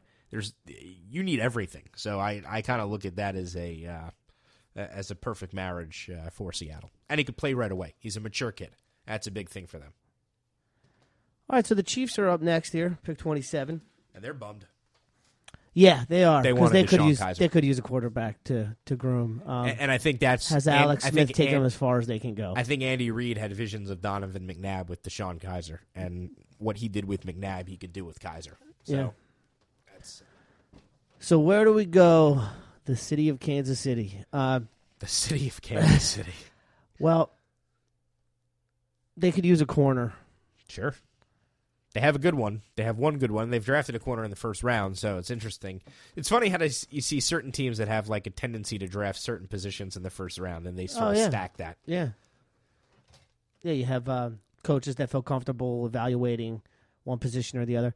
Uh, look at the Jets and defensive line. Yeah, for that's that's those years. exactly what I was thinking. But I think Kansas City and corners is is one of those uh, same things. Andy Reid has always liked taking corners. so this is sort of the I don't know first real reach I feel like I've done. I, I don't understand exactly why this guy's been falling down draft boards, uh, but what I saw out of him, he looked like a uh, lockdown corner to me. Tre- Tre'Davious White I love it. I from love it. LSU. I, I think the guy, all he has is all around solid game with very limited flaws, and it, it's just for for me, guys like him, where you have a very very high floor but a fairly low ceiling, are exactly what you look for in the NFL draft. That's Right, you're avoiding picking a, a 20 landmine. you're picking a You're picking a guy 27, who's going a to starter. play for you. Right. You're picking a guy who's not going to bust out of the league, who's going to have a solid NFL career. Okay, he's not going to be the best cornerback ever, but it's like people are like, well, he's not Darrelle Revis. So, Well, nobody is. right, that's the point. You know, too many times they look at a guy and they be like, well, he could be Darrelle Revis. It's like, yeah, he also could be nobody. So I love the pick. Um, I think that's a great pick, and I don't think it's a reach at all. I, I don't know why he's going down boards, and especially with cornerback situation the way it is. Yeah, a lot of all the these top guys, guys, injured or and, there's you know Conley would have gone. Oh, now, yeah, a way- long time ago, gone. probably ahead of King. Sure. but uh, you know we're we're sitting in a situation where you don't know if he's about to be charged with rape. right. So he could be, uh, you know, he could be out of the league next year. Right. So it's like Before you know he could be in jail. You know Yeah, you you can't have no draft him in the first round, right? he might not get drafted at all. This is terrible timing for the guy. I remember what happened to La'el Collins several years ago? His ex girlfriend, who he hadn't seen in over a year and a half, died, and his name wasn't immediately cleared, so no one drafted him. The Cowboys signed him as an unrestricted free agent after the draft, and now he's their starting right guard. Yeah. So they they got That's why I don't understand not drafting a guy because there's a chance that he didn't do it. So Sure, and- and- not draft him at all. and, and every single team has to make that that call whether or not they're willing to waste. The Jets had three seventh round picks that year. That drove me crazy that they didn't oh, take him with one of them. It's like you know, two of them didn't. e- two, right two of them didn't even make out make it out of training camp. So you know, and I understand Maccagnan was a rookie GM. You don't want your whole draft to be about. So how was it drafting the guy who's a convicted murderer? Yeah. Oh, you know, sure. And which basically is what happens if that guy fits. of course, found- you want right. high character guys. And it was also coming off the heel of Aaron Hernandez and everything that was going on with him. So there was a lot of like, you know, skepticism there. So makes sense. All right. So brings us to the Dallas Cowboys pick number 28.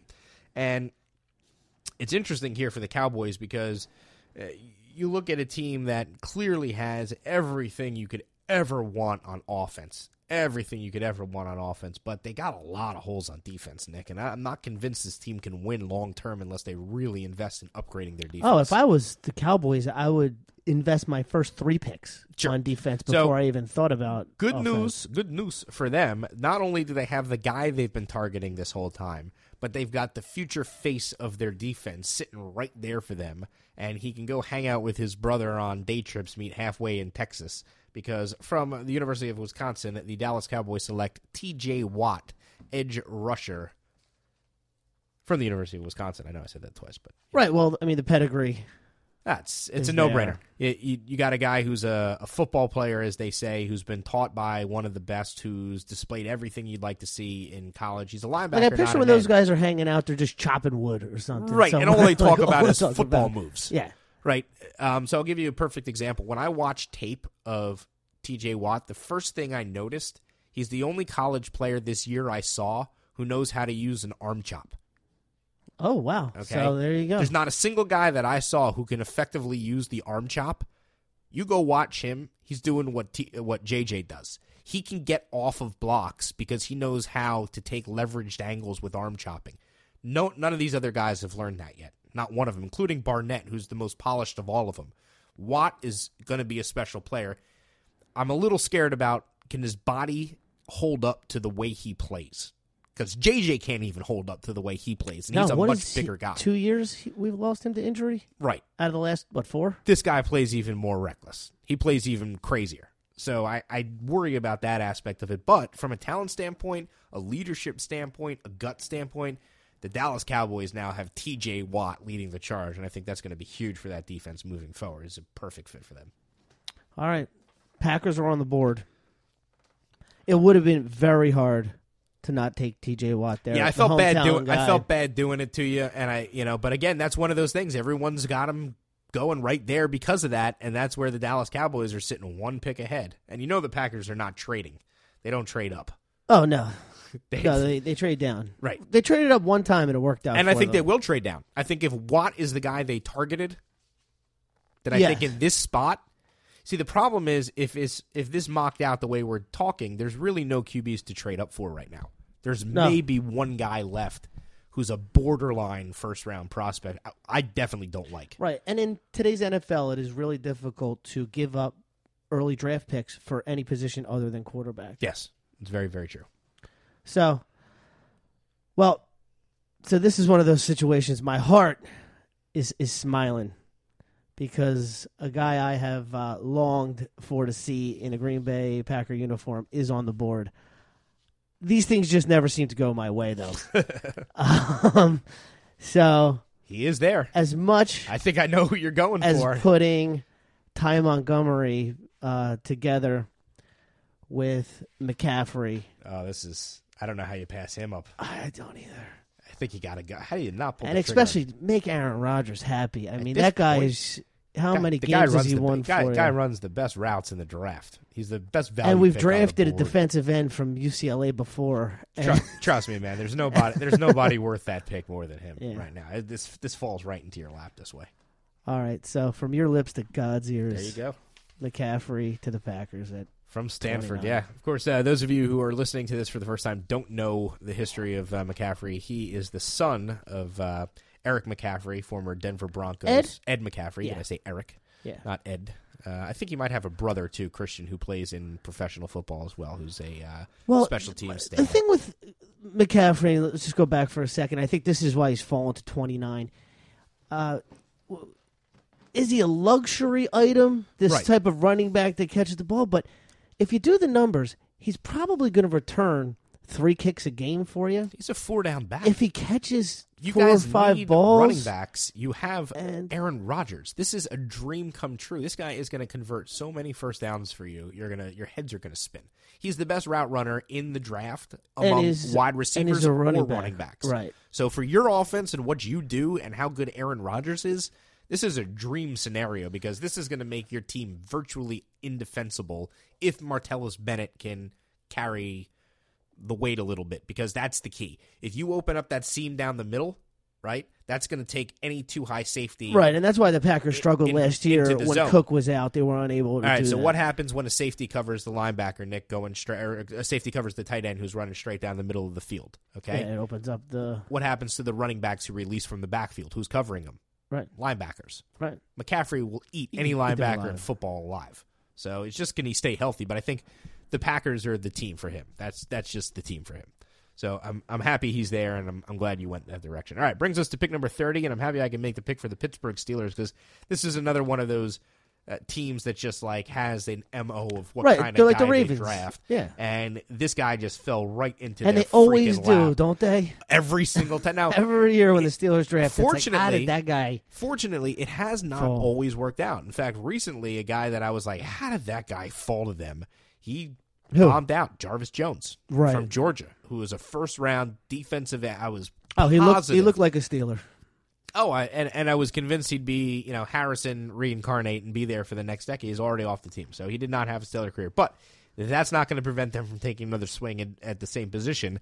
And this time, a guy that we've been talking about a couple times now for several picks is still there, and he's a perfect Pittsburgh Steeler, and it's Takkarist McKinley from UCLA, the edge rusher defensive end, who is a perfect 3 4 outside linebacker and will be an excellent Pittsburgh Steeler. All right, great pick. I uh, I would have lined him up at 31 for the Falcons. Yeah, it makes sense. Put him opposite Beasley. Yeah. Boy, the Falcons.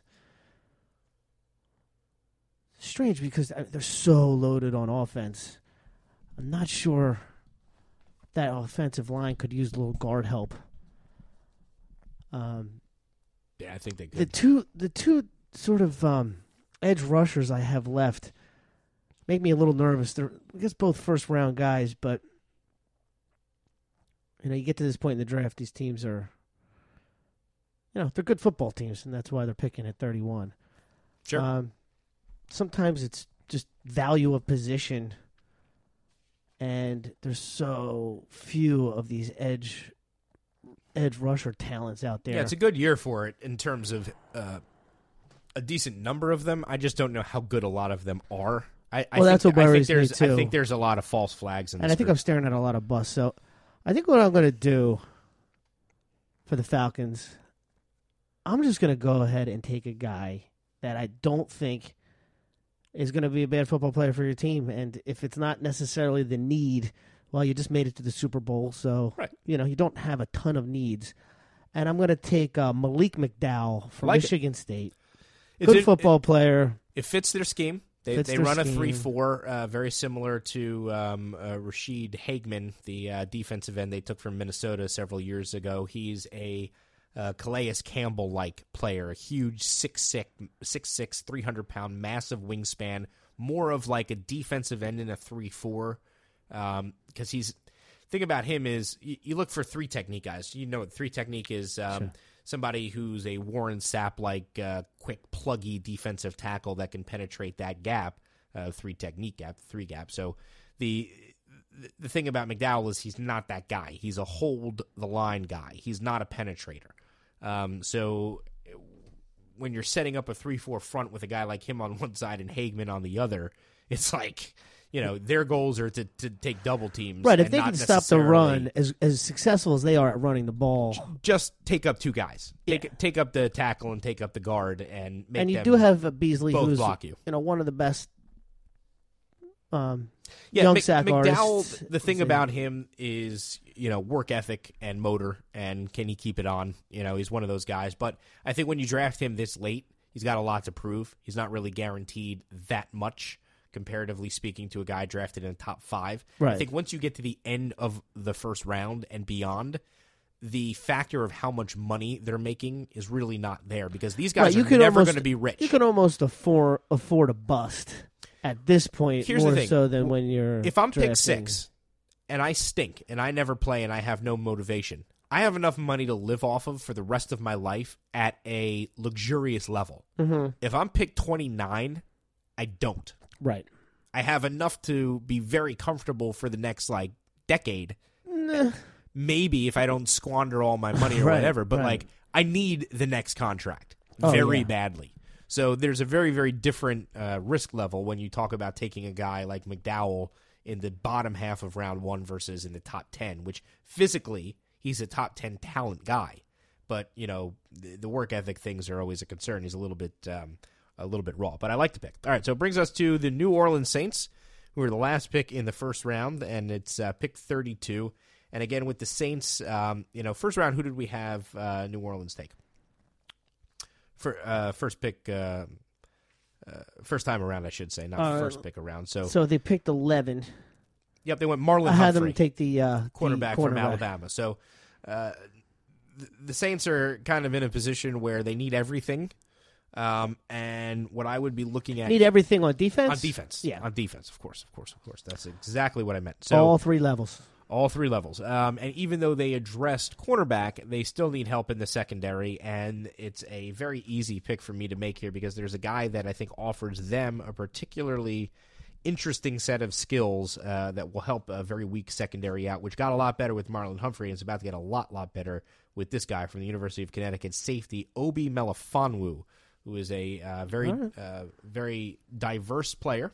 Uh, can play safety, but also has the uh, the ability to match up against the more elite tight ends in football, and uh, is certainly for a man his size uh, runs very well. Very much reminds me of Kam Chancellor uh, for the Seattle Seahawks. So if you're looking for a football comparison, uh, I think Melifonwu uh, is is a good player. So there is uh, the New Orleans Saints getting two uh, half of their future starting secondary. Uh, well, they need it. yes, yes, they do. Um, anybody fall out of the first round that really surprises you, or Honestly, in a lot of ways, no, because I feel like the first round was pretty well represented with players that are first round talents. Uh, I know it's a little bit cliche. I mean, I again, Dan Feeney is a guy that I think is falling because he's a guard, and guard is just not a premium position. Um, but I think he's a first round talent. Uh, and, and I think you know you're looking at a lot of guys that feel like second rounders to me, uh, that are that are uh, going to be in the second round. So well, there's Um, one guy that early in the college season last year I thought was going to be an early pick that did not get selected in the first round. Jabril Peppers. sure, We talked about the diluted sample. Did that hurt him, Yeah. or he wasn't going in the first round anyway? I, I think teams have a tough time figuring out where he is right, because he played linebacker, he plays a safety. and running back. So he was a college novelty, but that means nothing on the NFL level. It's just like, okay, well, you're going to be a safety because you don't run fast enough for a safety. You can be a linebacker because you don't really Not big enough. big enough to be a linebacker. So it's a, what are you? I mean, I, I kind of like him as a jack of all trades. There are guys like that. Uh, Arizona utilizes a guy like Bucannon. Uh, no, Oh, oh uh, I think you were talking no, about. uh, Honey Badgers Honey Badger. is more of a hybrid safety slash nickel, but um, Bucannon can play uh, will linebacker or free safety. so I thought they've safety. given up on Peppers as being a linebacker. Yeah, I well, but I, I think he could play a role like Deone Bucannon, Okay. uh, wh- which means that like in a three-four scheme, right? He can come as a third safety slash outside linebacker, and you don't know which one he's going to play. So is he going to go into a shell and cover, or is he going to come in on a blitz? So you don't know if they're in a three-four or a three-three-five. Can he cover a tight end? Yes. So I think he'll be used in that role uh, in that role as well. And again, I think the thing that I have a problem with is I think all these Michigan guys are overvalued because of how good a coach Harbaugh is and how good a program Michigan is. And I don't think individually any of them are that special. I think Peppers was one of these novelty guys. I, I think he'll be a you know a player, but I, I think he's he's somebody that I'm not insanely excited about. Uh, I, I think I might be more excited in round two. You know, uh, for the Jets at pick six in round two, that might be somebody that I would say, okay, he can he can do a lot of things on our defense, and we could use somebody like that. But I don't know what he is. You know, I don't know what he is. Um, so right, you- who pulls the trigger on Joe Mixon? Well, I don't think you do it in the first round because of the liability. Uh, anytime after that, now it's if you're the Eagles game. in round two, well, not when you're taking Fournette. no, but say draft. say you didn't get Fournette. No, I don't think the Eagles are a fit either. I think uh, Howie Roseman had a comment about uh, wife beaters where he's very like, Oh, he's against them. yeah, he's he's against them. Believe it or not. Well, but Uh, finally, I agree with Howie on something. he he was outspoken in saying guys like that they want off their board altogether. They don't even want to draft. Yeah, I think it's a good philosophy. It is. Uh, there's look, Mixon is an exceptional talent, but that What about video Belichick? exists forever. What You're about gonna- Belichick? He's he's no lingering There's, around. there's no question. At the end of round two, if nobody's taken him and he's there, he's a guy that is. well, he traded out of all right. So he traded out of pick sixty four. oh, he did. Okay. Yeah. So he doesn't pick until pick seventy two, early third round. Yeah, I mean, certainly if they're there in the early third round, He's taking it's, him. it's a no-brainer. Yeah. Like it's not even, uh, and he's one of the few. I, I'll tell So you. as much as I'm not a fan, I'll tell of you. Mixon, I'll tell you who somebody's got to step up and tell not you- let I'll tell you fall to could him. Belichick. Andy Reid could draft him. So he's got enough goodwill. Andy Reid could get away with it in Kansas City because Kansas City's media are, are pussycats and they don't go Sure. after anybody. They got Tyreek Hill. He had the same That's true. the same exact issues. Where did they Nobody saying draft Tyreek. Hill? Fifth round, and he Okay. fell because of these off-field issues. Right. Guy that runs four three generally doesn't you know fall to the fifth round, and you saw what he did last year. So I could completely see Kansas City, Dallas could definitely take him. Not in the first round, but in the second round.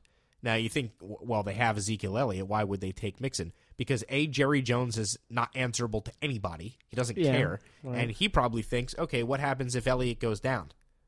You know, what if he gets an injury? What if I can Yeah, keep him he's- fresh? He's shown a history of taking these I'll guys. double up. I'll I'll have a guy that's uh, that's a stud. You know, uh, they've got Jaylon Smith coming back, so uh, so that's a guy. Now, what about the Panthers in round two? Yeah, that's it's A a, team it's that a, has passed It's on a running fit. back, It's a fit. It's it's a team that probably has enough goodwill to get away with not having the media go bonkers about drafting him. Uh, you know, Denver is a situation like that. The Giants are probably a bad fit because of New York. Uh, Detroit's a bad fit because of how bad the franchise is. What about is. the Browns? They have a lot of early picks. No. Okay. They they can never get away with taking somebody like that. All right. There's no way. All right. So, any closing thoughts after uh, the round one mock, the first ever Quizzo round one mock draft? I would say it seems like a quarterback class of a lot of B's to B minuses that I certainly wouldn't be comfortable taking any of these guys and expecting them to do anything quickly for my team. Yeah, I think in the right situation, some of them could be very good players over time. But again, it's not a uh, instant starter situation. I think uh, Watson probably has the most um, uh, game ready, uh, but I don't know if his game translates to the NFL. So, you know, but he's he's got the most experience and probably the been in the most complicated situations to be able to handle being thrown in from day one. Uh, but most of those guys aren't ready to start. I, I think you it's a very weak offensive line class. You could tell by uh, you know how this uh, this draft fall out. Tons of edge rushers, cornerbacks are going to be. Um, Yeah, and two of the positions I find the hardest to project is edge rusher and corner. yes, So, a lot of question marks on all these guys. I do think if you're looking for the safest guys, get yourself Jamal Adams or OJ Howard. yeah. Just don't see either of those guys not making Pro Bowls at the next level. I just see OJ Howard as a perennial top five tight, uh, you know, top tight end in the league for the next decade. And if I'm wrong, then so is every other scout who watched him because he just does everything well. I mean, there's nothing else you could say about him. He blocks, he catches, he's got all the physical traits you want. He's clean off the field. Uh, you know, he he literally looks like a man among boys when you see him out there. Uh, in the college game, so I expect him to be a good player, which is why I think it's a dark horse pick for San Fran at number two. Because making your first pick for a franchise coming in with a six-year contract, you're just looking to get great players. You know what I mean? There's You're- no expectation no, for San Fran. They, didn't signed even address two the quarterback. They the signed two guys. They signed Hoyer and Barkley. Both of Yeah. them are perfect stopgaps. They can draft a quarterback at the top of round two. Right now, you know, They, they don't even Davis, have to take a quarterback this year. It don't buys think- the staff another the- year. you don't think the quarterback from Cal in the second round would be a perfect fit for them? if I right was the now? Niners, I would address all my other positions of need and lose some football games this year I'd draft a guy and addre- uh, I would it. draft a guy later and have as my number three a young developmental guy that you have no ties to. There's no worry if he's. Well, is Kirk Cousins unrestricted after this year? There's that's the hope. So isn't that kind of Right, so then you could get like rid of they're doing? Hoyer, bring in Cousins, still have a guy behind him as a young guy that you're still bringing along slowly, who has a place on the roster, and then you yeah, have a so backup. So I'm not drafting in the second round to backup for Cousins. Nah, but Davis Webb is, you know, okay. Yeah, good point. I, I think Brad Kaaya in the third round or Nathan Peterman in the third round would even be uh, a reasonable pick there. So, all right, uh, that Steal of the draft. Steal of- sign off. steal of the draft. All right, uh, I'll give you one. Um, for me, I, I think that um, You want me to go first since I have mine? there. Yeah, go first, and I'll think of mine while you're uh, while you're coming up with yours there. All right. If the Philadelphia Eagles end up with Leonard Fournette, I'm Yeah. gonna be sick to my stomach. That, that's a hard one to uh, to knock. Um, uh, you know, in in I don't want to say he's the steal of the draft, but a guy that would just drive me crazy, ending up on a situation that's so perfectly suited for him. Oh wait, the steal of the draft was Brandin Cooks at number 32 Yeah, well, overall. But the once New again, why are people trading with this guy? yeah, somebody Trust please, me, he knows more than you. Don't trade with Bill Belichick. If he calls you up, hang up the phone. Don't even take the call. Yes, have him screened. It's blocked. Have AT and T put in a block. Don't let him get through. Brandin Um, Cooks at 32. If Brandin Cooks was in this draft, I mean, he's the number one receiver off the board. I'm gonna go with pick fifth, or uh, I'm sorry, pick uh, 16, the Baltimore Ravens selection of Reuben. yeah, a guy who has fallen for diluted sample, and the guy who could end up being Uh, a Hall of Fame replacement. Reuben Foster is exactly what I picture a Baltimore Raven player to be on every level. Just fast, angry, mad, and he's got his teammate right next to him and all Alabama people around him. Like that's just a situation that if they get him at 16 because of the diluted sample where he could have gone to 5 to Tennessee, yeah. that's just that's just ridiculous. So, all right, uh, that uh, does it for the first Quizzo mock draft. Uh, check out QuizzoPodcast.com, QuizzoTrivia.com, DraftProfiles.com, TheLiveNetwork.com. Any other websites you want to plug out there, uh, Nick? Whether they're ours or not. Hmm. no, I'm all set. Okay. All right. Be good, everybody. Have yourselves a wonderful afternoon.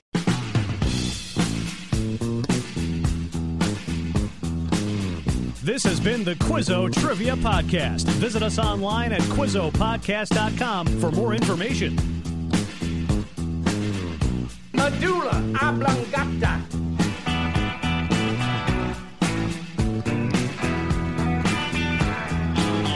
You play to win the game. Hello? You play to win the game. You don't play to just play it. Playoffs? I'm talking about playoffs? You kidding me? Playoffs? I just hope we can win a game.